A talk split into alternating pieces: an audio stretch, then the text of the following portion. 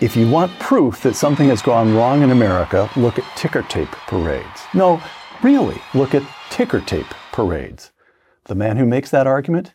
Peter Thiel, on Uncommon Knowledge, now.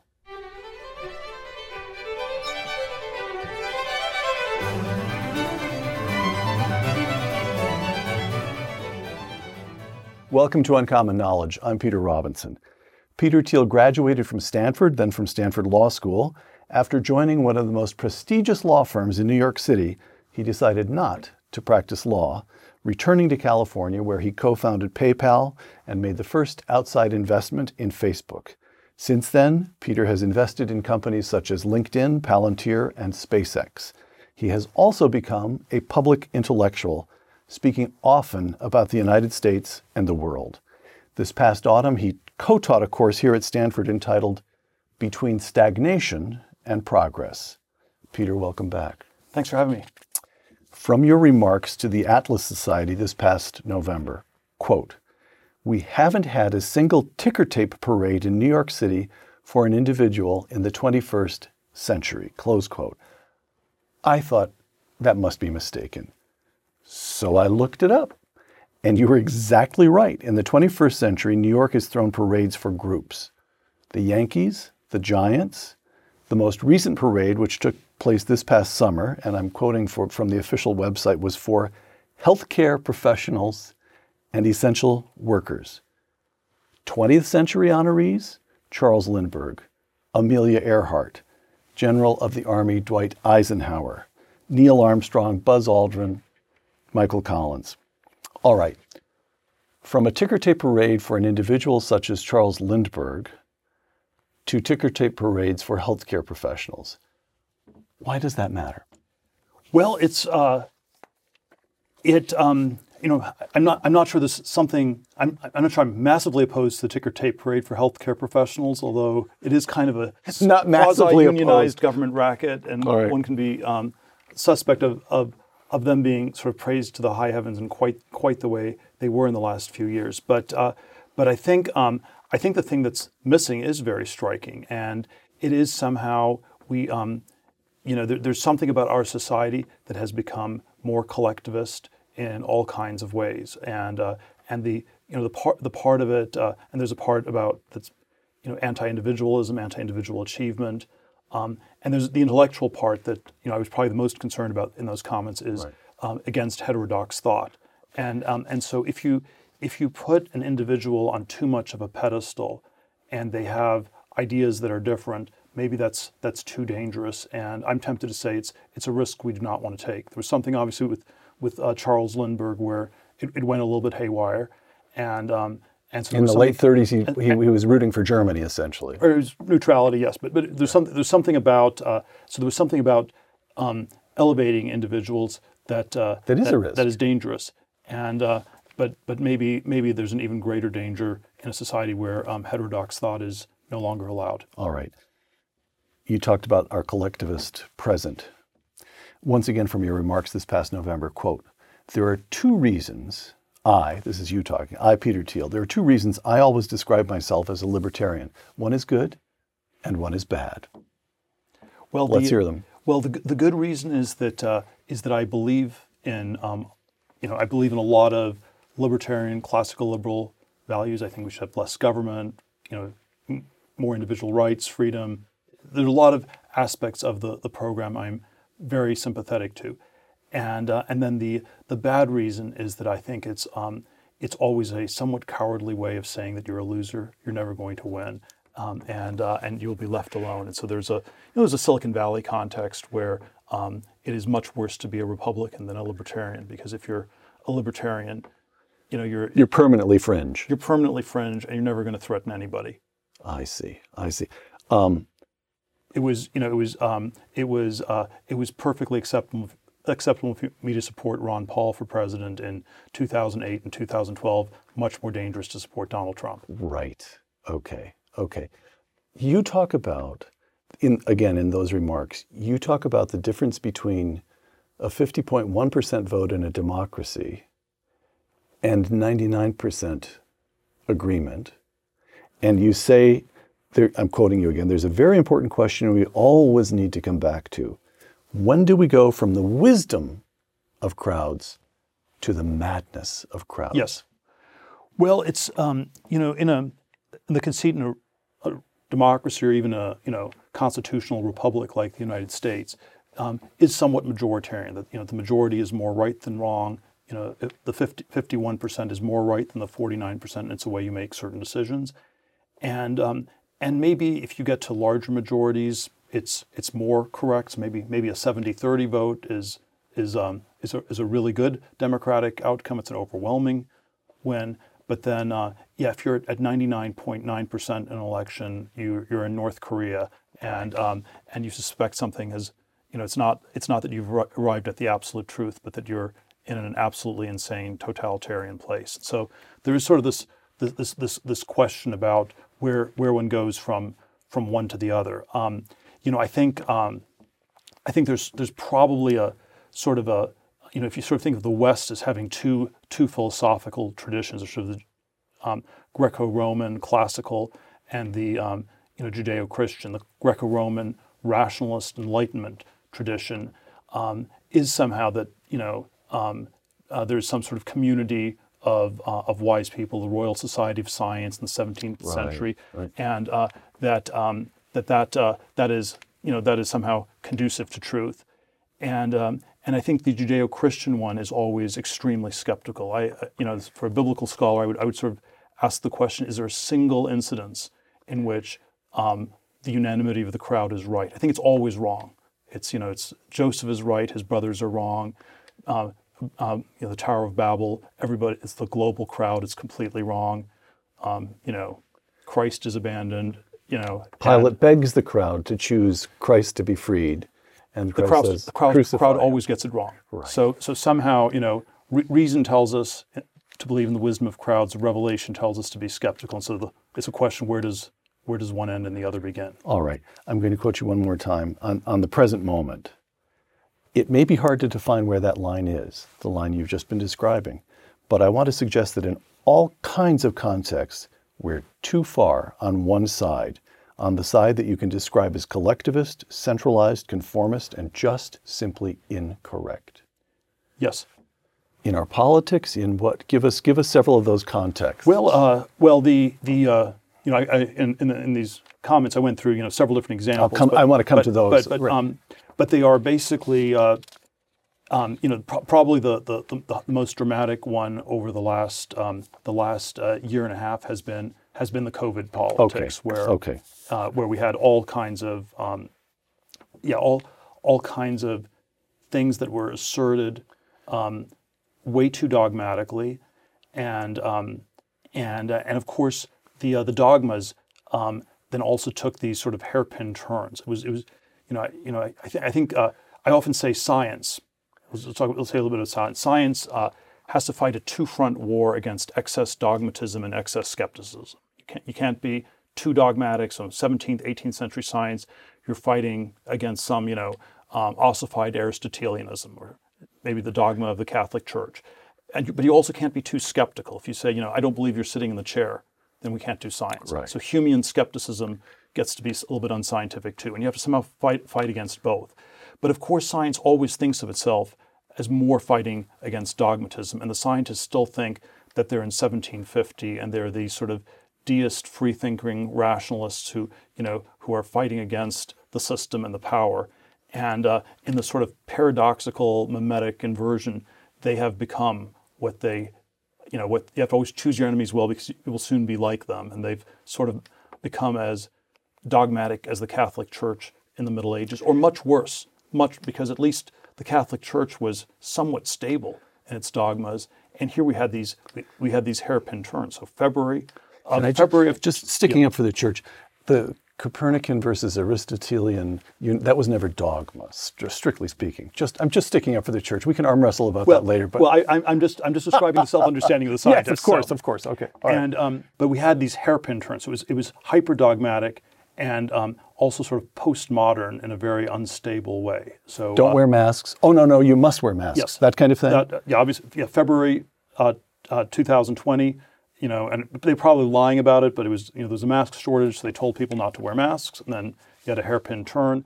You know, October uh, 2020, uh, Kamala Harris was telling people, you know, I will, I will, uh, I will never take a Trump vaccine, um, and then of course now everybody uh, should take or needs to get vaccinated, um, and then, um, and then I think um, perhaps most dramatically of all, the sort of uh, the shift from the food market to the, the Wuhan lab, which hasn't fully happened, but was again this this hairpin turn with uh, by uh, Stewart or Colbert. I always can't get those two straight, but uh, but one of them sort of allowed it to happen, and then everybody couldn't lockstep shift. Right, right. Now you tell you, you mention in these remarks that we've been talking about a friend of yours, a friend of mine too, as far as that goes, um, Jay Bhattacharya.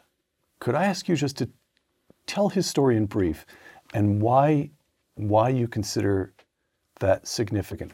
Let, let, me put it this way. Here's what I take you to be doing in telling that story. I take you to be saying, even in, this collectivist moment, there are individuals. There, there, yes. and there are hopeful examples. Yes. Um, but it's also just an example of the of the of the, of the sheer insanity, where basically uh, uh, he's a you know health policy uh, tenured professor at Stanford, uh, and uh, and then you know, um, has always been you know, somewhat libertarian, somewhat somewhat heterodox in health policy, and uh, and then in the in the last year and a half really found his voice. And and I think the um, the thing that um, ended up triggering people was um, was an article he wrote where he said I'm going to get the quote exactly right. It's something like quote, um, you know, um, there's no high quality evidence. A, there are no studies. There are no high quality studies that um, that prove that wearing masks is effective. Um, and um, and so he didn't say there was no evidence. He didn't say there were no studies. It was just no high quality studies.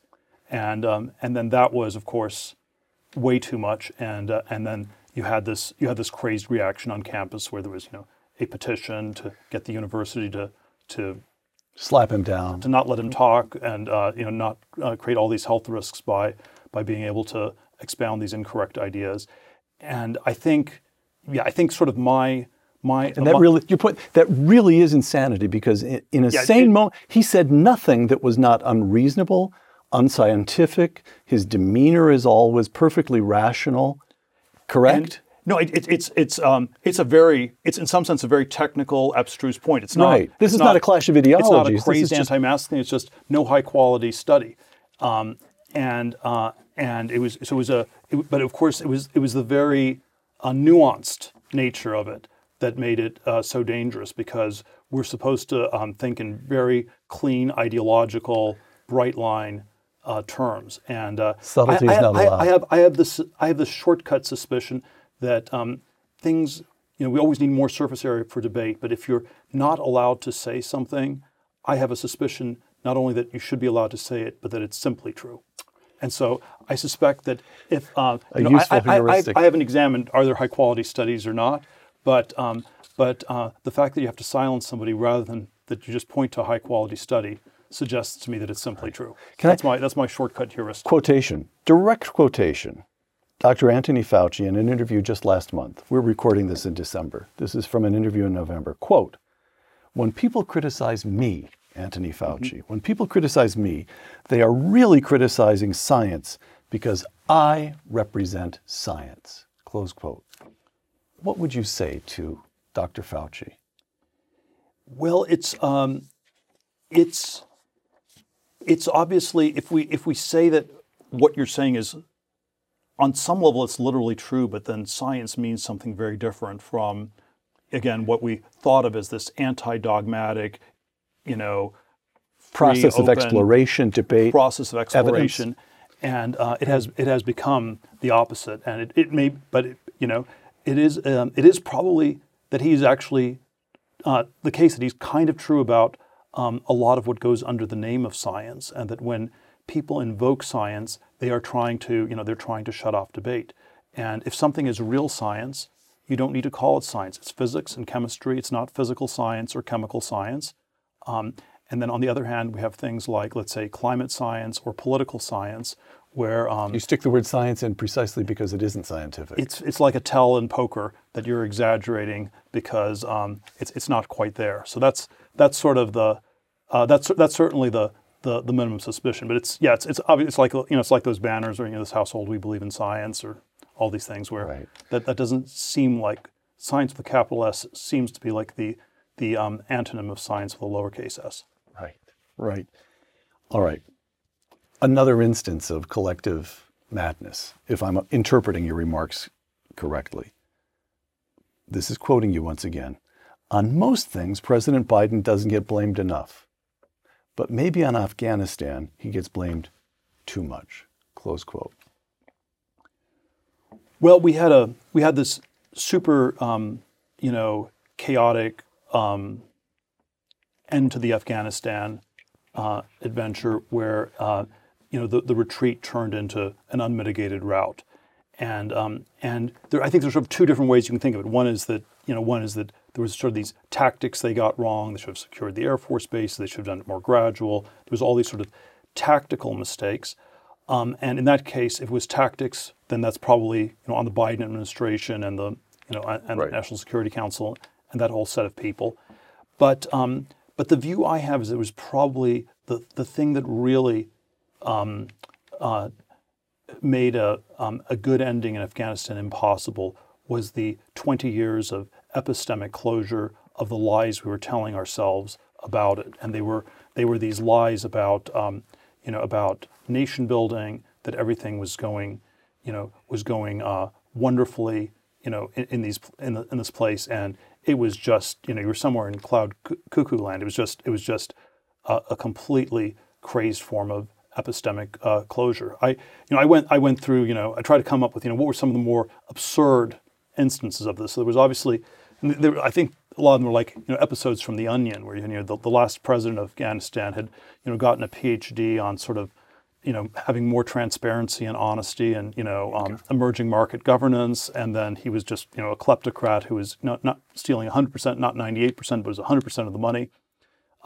you know, so there was sort of something absurd about that. There was, there was, um, you know, there was uh, there was one one YouTube video I found. Um, it was a BBC um, episode on it was some nonprofit NGO, probably all again subsidized by by the by the West, which was um, giving art lessons to Afghan Afghan people. It was sort of this postmodern lesson on Duchamp's The Toilet, where it was this uh, absurdist nihilist thing from 100 years ago where this artist put a toilet in an art gallery and said, you know, art is whatever I say it is. And you had this Pashto translator, and these Afghan people had no clue. But that's sort of that's sort of what the what the nation building looked like. And like. that was funded funded by the state by our State Department, presumably. and yeah, pro- prob- yeah, it was all, all you know, but it was it was the, the whole thing was uh, you know was was one one version of this after another. I you know I there were very I mean there were various dissenting voices. The the, the one I, I gave, which who was you know um, maybe it was too late and Hold not articulated the right way was was was President Trump. I want to quote you on this because you Yeah, I, you, you, you use the language. I don't want to use it. I, I, I'm not going to use the le- well. We'll see what the, how we how we handle this. This is you talking about Donald Trump, and you're citing him for his individualism. Maybe it was already too late, but two years ago, President Trump had a description of what was going on in Afghanistan that was, I believe, fundamentally correct. I will quote him, and then you do quote him. Afghanistan is an expletive country. Close quote. And you write that, or you say that was perhaps not a rigorous scientific description, and it was certainly not a very nice thing to say. And then you make a point that I consider, I consider arresting. Arresting and about as, mo- as important a point as anybody could possibly make, at least about the present moment. Quoting you again, but when you limit yourself to saying things that are very nice, you can't actually talk about anything at all. Yes, and cer- certainly Explain that. Explain that. Explain why Trump, in this case, somehow got it right. Well, if if it's- crude, if it's- loutish, if it's, all. if, it's, if it's a completely failed country and we can't say that, then then we are then our description is is is very very far off.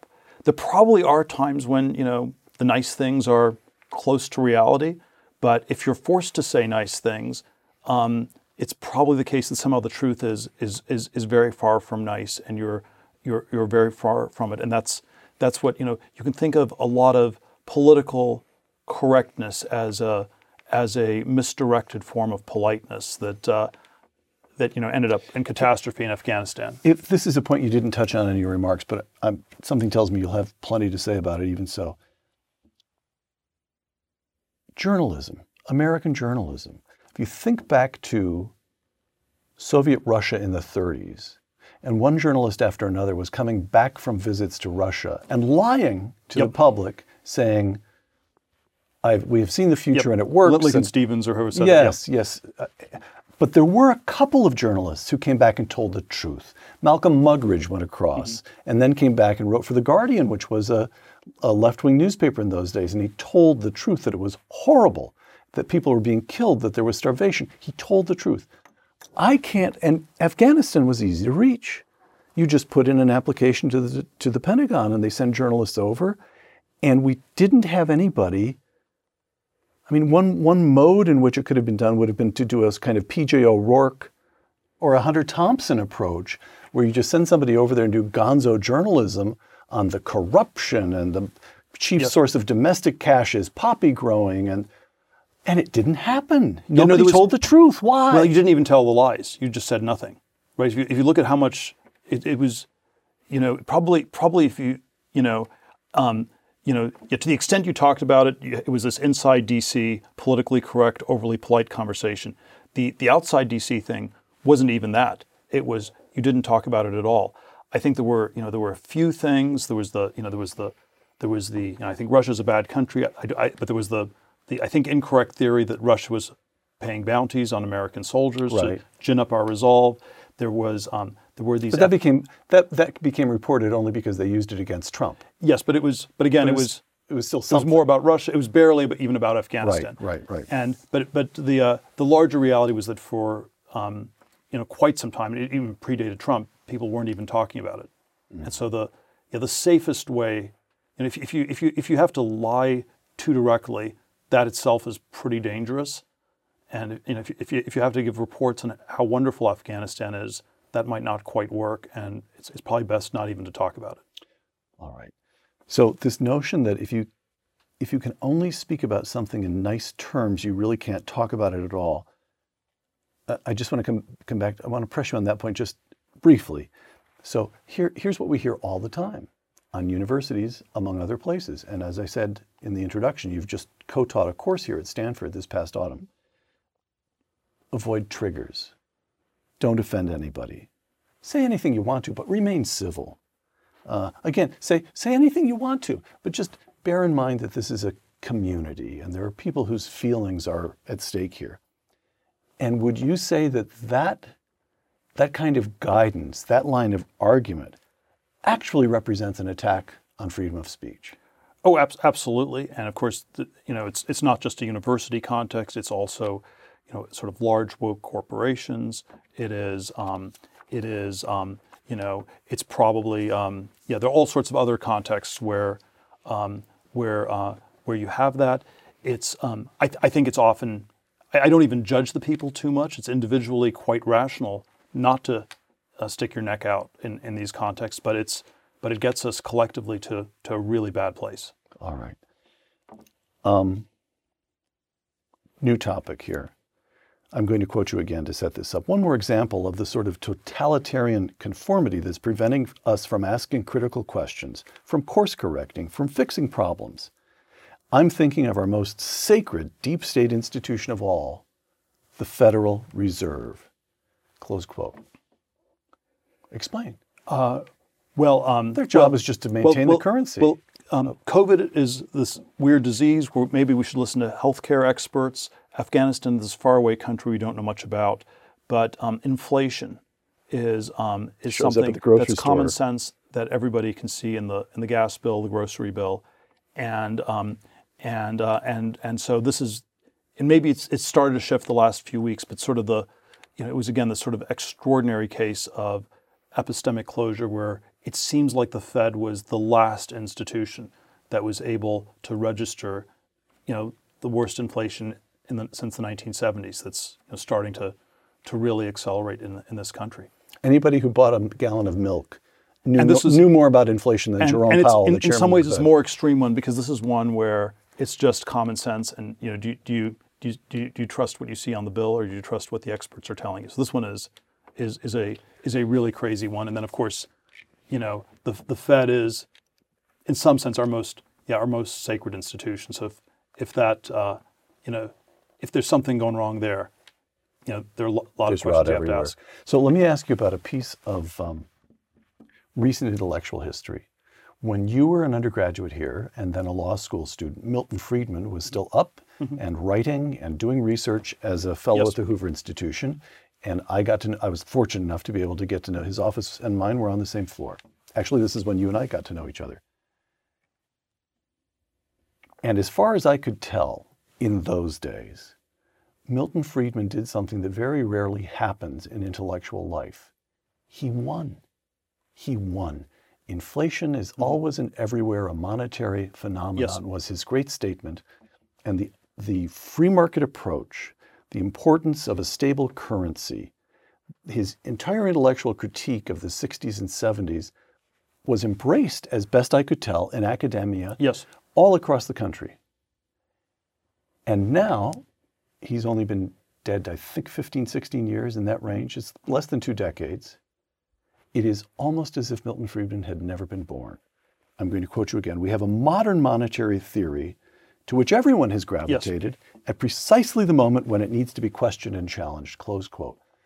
How is it that an entire and supremely rational, the, I, I- guess my respect for economics as a discipline is A, it's rational, but B, it's also tremendously empirical when it's practiced correctly. Milton's book, Monetary History of the United States, was a history mm-hmm. of, of something real. Okay, how is it that such a discipline can toss out the progress that that entire school of thought made and replace it with, as you say, this new monetary theory? Everybody there's- went leaping to this new Well, there's monetary there's, some, theory. there's something about economics that's also always risks of it, it risks of being very politicized because you know if you can if you can twist the economic answers a little bit, then um, you can you can push things um, in a in a very strange direction. And you know, I, I suppose look, I think the inflation question is always a little bit more complicated than than um, the, the the Milton Friedman version you, you, you describe, and, and certainly.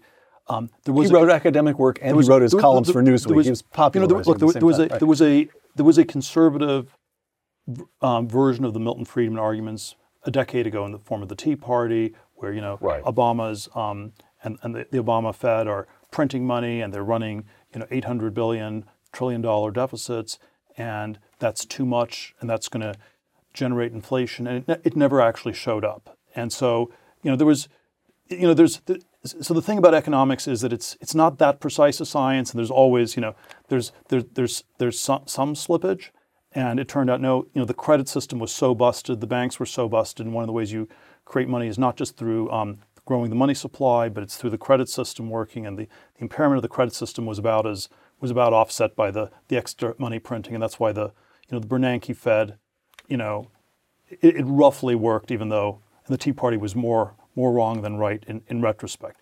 But then um, then when you fast forward a decade, um, you know, it would be a very mistaken lesson to say that therefore you could do anything you wanted to. Monetary policy doesn't matter. You can print as much money as you want. You can have deficits as big as you want. You can um, you can make the money high velocity. You know, the, the money that Bernanke printed went to banks and didn't get lent out, so it was low velocity money. If you send checks to people, that's high velocity money, which is more inflationary. And so when you yeah when you violate everything, um, you know, economics isn't an, isn't an exact science, but it's it's exact enough It knows that something. that's going to go very wrong. All right. And and then of course, the the political layer is, um, you know, they, they they probably have a look ahead function where if at the Fed you say, you know, we have to stop the money printing to stop the inflation, but then we're going to go back into a recession because of all the, you know, COVID restrictions or whatnot. Um, you know, you're not supposed to do that, and then you have to grab onto something like MMT to to justify the whole thing. And then there is, again, the striking thing is there seems to be no room for for violent dissent. So it's it's it's it's it's, it's again on the you know on the Fed side, maybe they could have gotten to the exact same decisions we got to over the last year or two if there was like a really vigorous dissent. You know, this is this is crazy. This is inflationary. That itself would That- reassure me. Right, right. But there certainly was no one on the Fed making that argument. No, nobody. I mean, maybe there was some super subtle ways, but uh, effectively, no one was making that argument. Quoting you again, the single thing that is telling us the hour is late for fiat money, paper money backed by nothing but the goodwill of the federal government, good faith and credit, as the saying goes, of the federal government, that the hour is late for fiat money and central banks is cryptocurrency and Bitcoin in particular. A third individual hero against the collective is Satoshi Nakamoto. First of all, I'm a little, I, I'm way, as you know, this is not my field. Mm-hmm. I thought Satoshi Nakamoto was a sort of mythical, legendary. Nobody actually knows whether this person really exists. Is that wrong? Well, somebody created Bitcoin, Oh, and we might as well call him Sa- and Satoshi. and um, and he wrote all these papers, and I, I believe the first the first Bitcoin payment was from Satoshi to to one other okay, person. oh, so we do know there was an individual. there was an individual. There's a genesis block of one million um, Bitcoin that are presumably held by that individual, which you know at fifty thousand dollars a Bitcoin would be worth 50, 50 billion dollars. And so that there is there is a somewhat strange mystery of at the at the heart of the Bitcoin phenomenon, which is still you know the largest so we still don't know. This person is still a We don't know who the founder, we don't know who the creator was, and it's it's sort of um, you know it's this hidden anonymous individual, and um, and I think you know I anyway there's there's a lot of different things one can say about it, but uh, but um, if if you think of Bitcoin, you can think of it as a revolutionary um, anti-fiat money thing. Um, you can um, you can say it's it's a it's again a late warning, like uh, like President Trump's warning on Afghanistan. It's not very nice. It's not very polite, but it's uh, it's like this is a canary in the coal mine, and it's telling you the hour is very late and you better do something. And so it you know it's you, but uh, I think I think we ignored it at our, our peril. Okay, so now let me ask you a couple of questions that arise from genuine perplexity on my part. Because, again, as you know, I live here, but, but I am not of this mm-hmm. world in some way. I know, you know more of them. I know a lot of young entrepreneurs who made a packet of money when Palantir went public, and many of them put, bought Bitcoin. And I've had conversations with a couple, and they say, well, inflation is just going to eat away at the value of the dollar. Bitcoin is probably, it's extremely volatile. Yes. But if you think in terms of a decade, it's a much safer bet, say they. Okay. And then I just go check.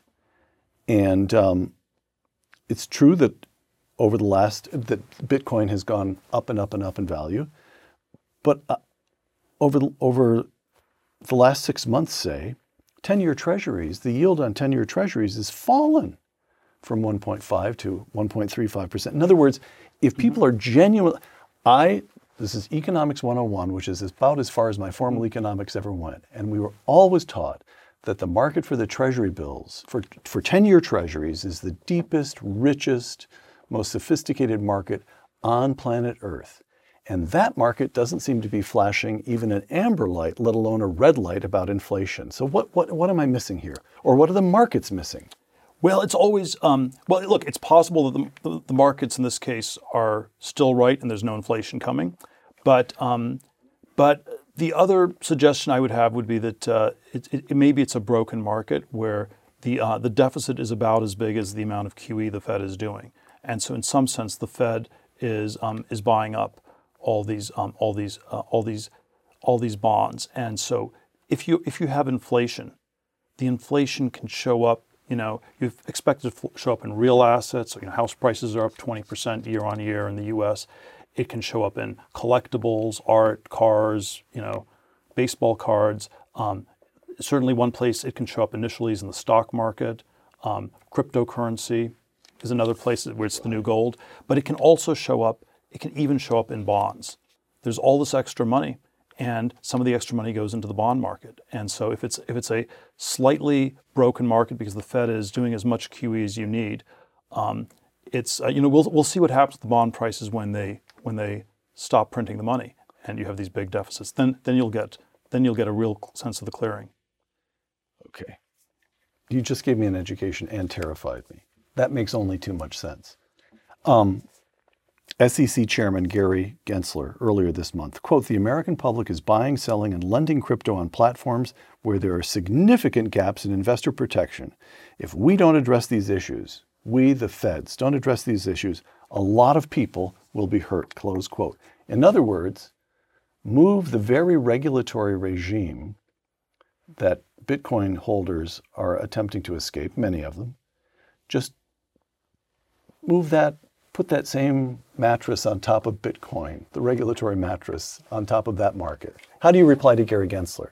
Well, even if even if all of that's true, it's uh, it's maybe still better than the alternative, which is to um, have, have have your wealth in fiat money. If you have you know if you have a world of let's say zero percent interest rates and two percent inflation, which we had you know under under Obama, that's still over a course of five years. That's a 10% confiscation of your of your money, which is like the Cyprus type confiscation in Europe that was was scandalous and shocking. All of a sudden, you know, people's bank accounts got cut by 10%. We just do it. We don't do it nominally. We do it slowly with with real things. And then, of course, this last year, where the inflation six percent and the rates are still zero, um, it's actually a six percent confiscation of, of, of of people's cash. And so, um, so yes, I I, I, don't know. It's it's sort of I'm, I'm, tempted to say something like you know, physician heal thyself. All right. What is to be done? Um, again, the collective versus the individual. You speak about the last time you attended the World Economic Forum in Davos, which I think was 2015. You got sick of it a long time ago. 20, 2013 was 2013. 2013, even longer ago. All right.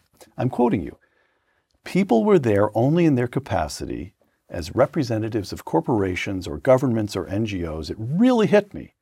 There were simply no individuals in the room. Close quote. Yeah, it's it's um, well, if you yes, if you sort of think of again, there probably are some individuals, but the the, the overall the overall sense that Davos, um, the self understanding is this is the government of the future, and it will be a global government, and it will be um, you know, and and you will be you can be in it to the extent you're a proxy for a larger structure, which is um, which is like a big corporation, a big government, a big nonprofit, but um, but an individual, and then and then these people somehow all get to this wisdom of crowds consensus that seems, you know, on some level sort of the center left politically correct thing. That you know, there's sort of, you know, I had a, which is sort of the, you know, that's the Davos's dumb version. The Davos's clever version is that people say the exact opposite of what they believe, and it's all like, you know, it's all a reputation laundering operation for people trying to escape from failed third world countries.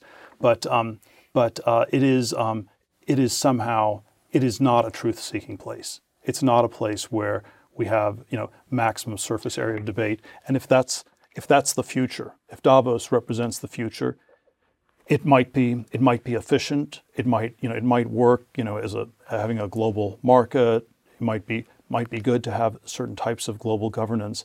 But what I don't like about it is that um, it's a world with uh, with no dissenting views, and um, I don't believe we're at the end of history where we simply know the truth. Mm-hmm. And until we're at the end of history, you need to have dissent. You need to have heterodox views to try to figure things out. China. I'm quoting you again. China has gone from bad to worse, from a communist regime to a worse communist regime, in that there are simply no individuals allowed. Anybody who deviates from the party line gets crushed. Close quote. Well, yes. But at the same time, so goes the argument, the Chinese have lifted six or seven hundred million people out of poverty, that the system of freedom and individual liberties that you and I cherish it's the past. The Chinese have invented a new model of tight central control combined with free markets, and that's the future. Ray Dalio of Bridgewater, one of the richest men in America, he's invested heavily in China. When asked about Chinese uh, human rights violations, I'm paraphrasing him. I, I, don't want to be unfair to him, but he said, in effect, it's like a family in China, and they're, they have a, they're, they're strict parents. We're too permissive. They're strict parents. So he spoke with real admiration not just of investment opportunities, but of the system that's making them possible. To which you reply, how? Well, Peter, it seems to me you're making the historicist argument on China that it's just these inevitable forces of history mm-hmm. that uh, that drive everything, and something like this might have been true of the China from '89 to 2013, where they looked at the Soviet Union, and I think the Chinese ideology was we're not going to be the Soviet Union. We're going to have uh, perestroika without glasnost. And um, it was we the we the party will we the party control. Will retain in, in a in with some elements of a free market, some elements of an efficient, more efficient economy, but um, but we'll we'll continue to have Leninist political control, even if we don't have Marxist economics. Um, but I, I think the um, the way I would frame China since 2013 is that um, it's very different. It is uh, Putin is a positive role model for Xi, rather than the Soviet Union being a negative role model for China. And uh, it's um, you know not sure Putin's been great for Russia, but he gets to be president until 2036. It's working for him individually, and so uh, I think China works for exactly one individual, Mr. Xi, um, and uh, and and then it doesn't work for anybody else anymore. And and certainly there's a large class of you know of um, of successful individuals who've gotten clobbered this last year. The Jack Ma story is is is is the uh, is the most remarkable one, and. Um, Jack Ma, Jack Ma, the founder of Alibaba, who criticized the Chinese regulatory regime, as I understand the Yes. story, and then simply disappeared. Now he's appeared. They didn't.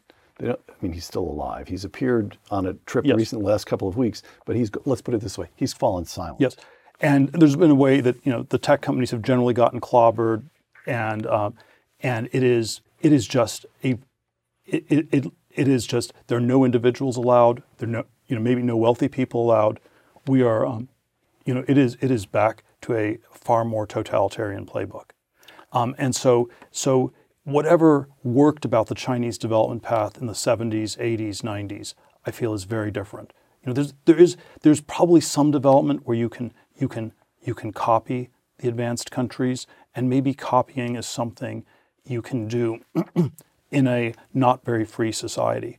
Um, but then once you, you get to the frontier and you have to do new things, that's that's that's a very very tricky question. Peter, when it, it, it just it, it, it, you know it seems to me that China is um, is sort of like a much worse version of Japan. Like Japan wasn't the freest country. It was a culturally weird place. It was not a totalitarian communist country, but for many decades it had a great model of copying and catching up. And then by the 80s, it sort of had caught up, and then it hit the wall. And uh, and uh, China just seems like a much more deranged, dysfunctional version of, of Japan. remind me of the year you published Zero to One, your book Zero to One. 2014. All right, 2014. So in 2014, in Zero to One, on the first or second page, as I recall, you argue when it comes to it, really China does not know, in 2014, as of 2014, China did not know how to do zero to one. It did not know how to do what we do in I- Silicon I- I- Valley, which is Yep. really innovate, start with nothing and come up with something that didn't exist before. Is that still the case? Are you worried about? I mean, again, this is not my world, but I hear people concerned about the Chinese catching up and overtaking us in AI, for example. Have they achieved the capacity to go from zero to one now under this regime? You have to look at um, you have to look at a whole series of different technological verticals. So it's a question about 5G with um, um, Huawei. You have to look at um, you have to look at the hypersonic missiles. There's a whole bunch of crazy stuff in space. So there's sort of a you know there are a series of different verticals, and then there's of course the the AI one. My my sense is that for the most part they have not overtaken us. There is a geopolitical problem for the U.S. if they just catch up to us. China, if- you get if you get to the same per capita GDP, the same technological level of the U.S., so they copy everything, they don't invent anything, but you have a country with four times the people, four times the GDP, four times the military, it will become, you know, the dominant superpower. Um, so, uh, so I think there, there's a certain sense in which um, it was not clear that China really needed to innovate, um, uh, and maybe it just needed to copy uh, in order to sort of get to get to some kind of kind of world domination. Um, but all that being said, that was that was that, that's from my view, circa 2014. If I fast forward to 2021, it feels like it's it's really gone haywire. Where uh, it is, you know, it's it's um, it, al- you always had the Leninist structures. They've tightened those up, and uh, and we're actually going back to some kind of Marxist economy, um, and um, it is uh, it is it is very strange how it you know it's become you know the the you know the, the extreme version a, a historian um, told me the other day was that he, thought Xi was the best thing happening to the West because he was sabotaging China in every way possible. They're getting in their own and way he was he was just turning it into North Korea, which again is too extreme. But uh, but there is sort of a question. You know, is it what is the internal logic of totalitarianism that breaks it? You know, what stops it from um, you know killing more people and going ever crazier? And there were you know there were ways it de-escalated after the Cultural Revolution, after Stalin, but uh, but there also can be a totalitarian logic of intensification, escalation, and it seems to be in that right now, and it's not obvious where that stops. And people have, you know, Xi's been in power for, for eight years since 2013, and every year people have said, you know, it's about to, you know, there's an anti-corruption campaign that was He's just made his point, up, he's reasserted and then it's- control. and then it's Right. going to go back to normal, and then um, and then every year it has actually intensified. back to this country for closing questions.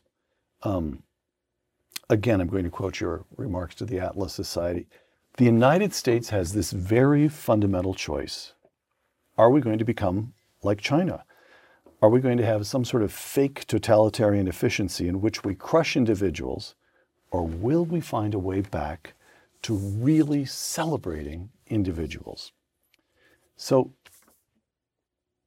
how do we find our way back? Will we find? I want to get to that. But there's a kind of prior question. How do we go from ticker tape parades for astronauts Mhm. and General of the Army Eisenhower and Fleet Admiral Hals- Halsey to ticker tape parades for collectives, for, for groups? How did it happen that in this country, founded on notions of liberty, with this elaborate structure of countervailing power structures in the government itself to prevent individual liberty, how did it happen that we reached such a collectivist moment? Oh, that's always hard. That's so hard to say. I'm just I'm just saying we should um, we should acknowledge that something like that happened. Something went wrong and we're here. and I can look at the ticker tape trades. I don't know who, who sets them up. I don't know who selects the people, but something went wrong. And I want to say that it was not just an idiosyncratic thing. It's something that's symptomatic of a bigger problem. I, I think if you could, if you could solve the ticker tape pro- problem, I suspect you will have done a big step towards solving the bigger one. So, uh, so my, you know, my, my, my sort of joking version was you should have a ticker tape for Satoshi, even if he doesn't show up. And, um, and if, if, if you could do that, wow, we are we're living in a country that's um, so much healthier. On it's the way on the way back, and then it's it, maybe it's just it's some committee in New York City, maybe the mayor's office, but it's just like a whole bunch of people that have to sign off on it. And if you got all of them to sign off, we'd be in a different world. And that's why We'll send that's co- why I think that's you know it's it's just it's just symbolic, but symbols are important. We'll, we'll send a copy of this interview to the new to the incoming mayor Eric Adams in New York, who takes office on January 1st, I think. Um, so, a couple more questions. 70s in this country decline, and then in the 80s things turn around astonishingly quickly. Economic expansion, rebuilding the military, the courage to bring new kinds of pressures to bear on the Soviet Union, such that in just 10 years, from 79 to 89, you go from the national humiliation of the Iranian hostage mm-hmm. crisis to the fall of the Berlin Wall, to mm-hmm. victory in the Cold War. Do you do we have the mechanisms in place, including the human capital, including, I suppose, what would you say, even intellectual and political courage? Do we have it within ourselves to make such a kind of comeback? Is there is is renewal possible, or is this just decline? This happened to Rome, it happened to Britain, it happens to all great countries, it's happening to us. Well, I'm, I'm anti-historicist because historicism says that it's all these tectonic plates that shift, and it's these impersonal historic forces. And I, I believe it's always individuals that matter You believe in free will. and free will, and it's up to us. You know, there's there's there's certainly a way that you could, you know, uh, uh, there was you know there's a talking point where people like to say the Biden administration is like the second coming of FDR, and it feels it feels in some ways like the extreme opposite of FDR. Um, it feels you know very low agency, which Five as a as a conservative and libertarian, I'm actually don't mind too much, but um, but uh, but um, but somehow um, it is probably it would be healthier if Biden were the second coming of FDR. Last question. You're a Stanford alum. Again, for that matter, you taught a course here at Stanford to undergraduates just this past fall. Imagine a Stanford undergraduate who agrees with every word you've said during this conversation. And by the way, I know such undergraduates. There are a lot of them around who sees the pressures for conformism, the corruption of science, the soft but invidious suppression of speech. What can that undergraduate do? What's your advice to that undergraduate? What can that undergraduate do to help this country find its way back to celebrating individuals? Or would your advice be no, no, no, no. Even the way you're framing that question is a temptation. Don't think about public life. Go found a company in Silicon Valley. That's where individualism still matters and can still succeed at the level of the entrepreneur in this particular economic ecosystem. Well, I, th- I think um, I think we have you know a wide range of of things people can do. You can start companies. You can. Um, I think. Uh, I think um, there is such a shortage of talented people in politics or government that that probably there's room for more people to do that. So I think there's a I think there's a there's a wide range, and we are we're in a society where it feels like everything is on autopilot. That you're becoming an ever smaller cog in an ever bigger machine, and and I would as an investor, you look at this I would take, opportunity. I would take the opposite bet on that. Specific advice I can't give, since that that would you know if I, if I if I give some sort of categorical advice, everybody should do X. That's that's the most anti-individualistic thing imaginable. All right, Peter Thiel, investor, author, libertarian, and we may as well use the old-fashioned word patriot. Thank you. Thank you. Oh, and Merry Christmas. Merry Christmas. For Uncommon Knowledge, the Hoover Institution, and Fox Nation, I'm Peter Robinson.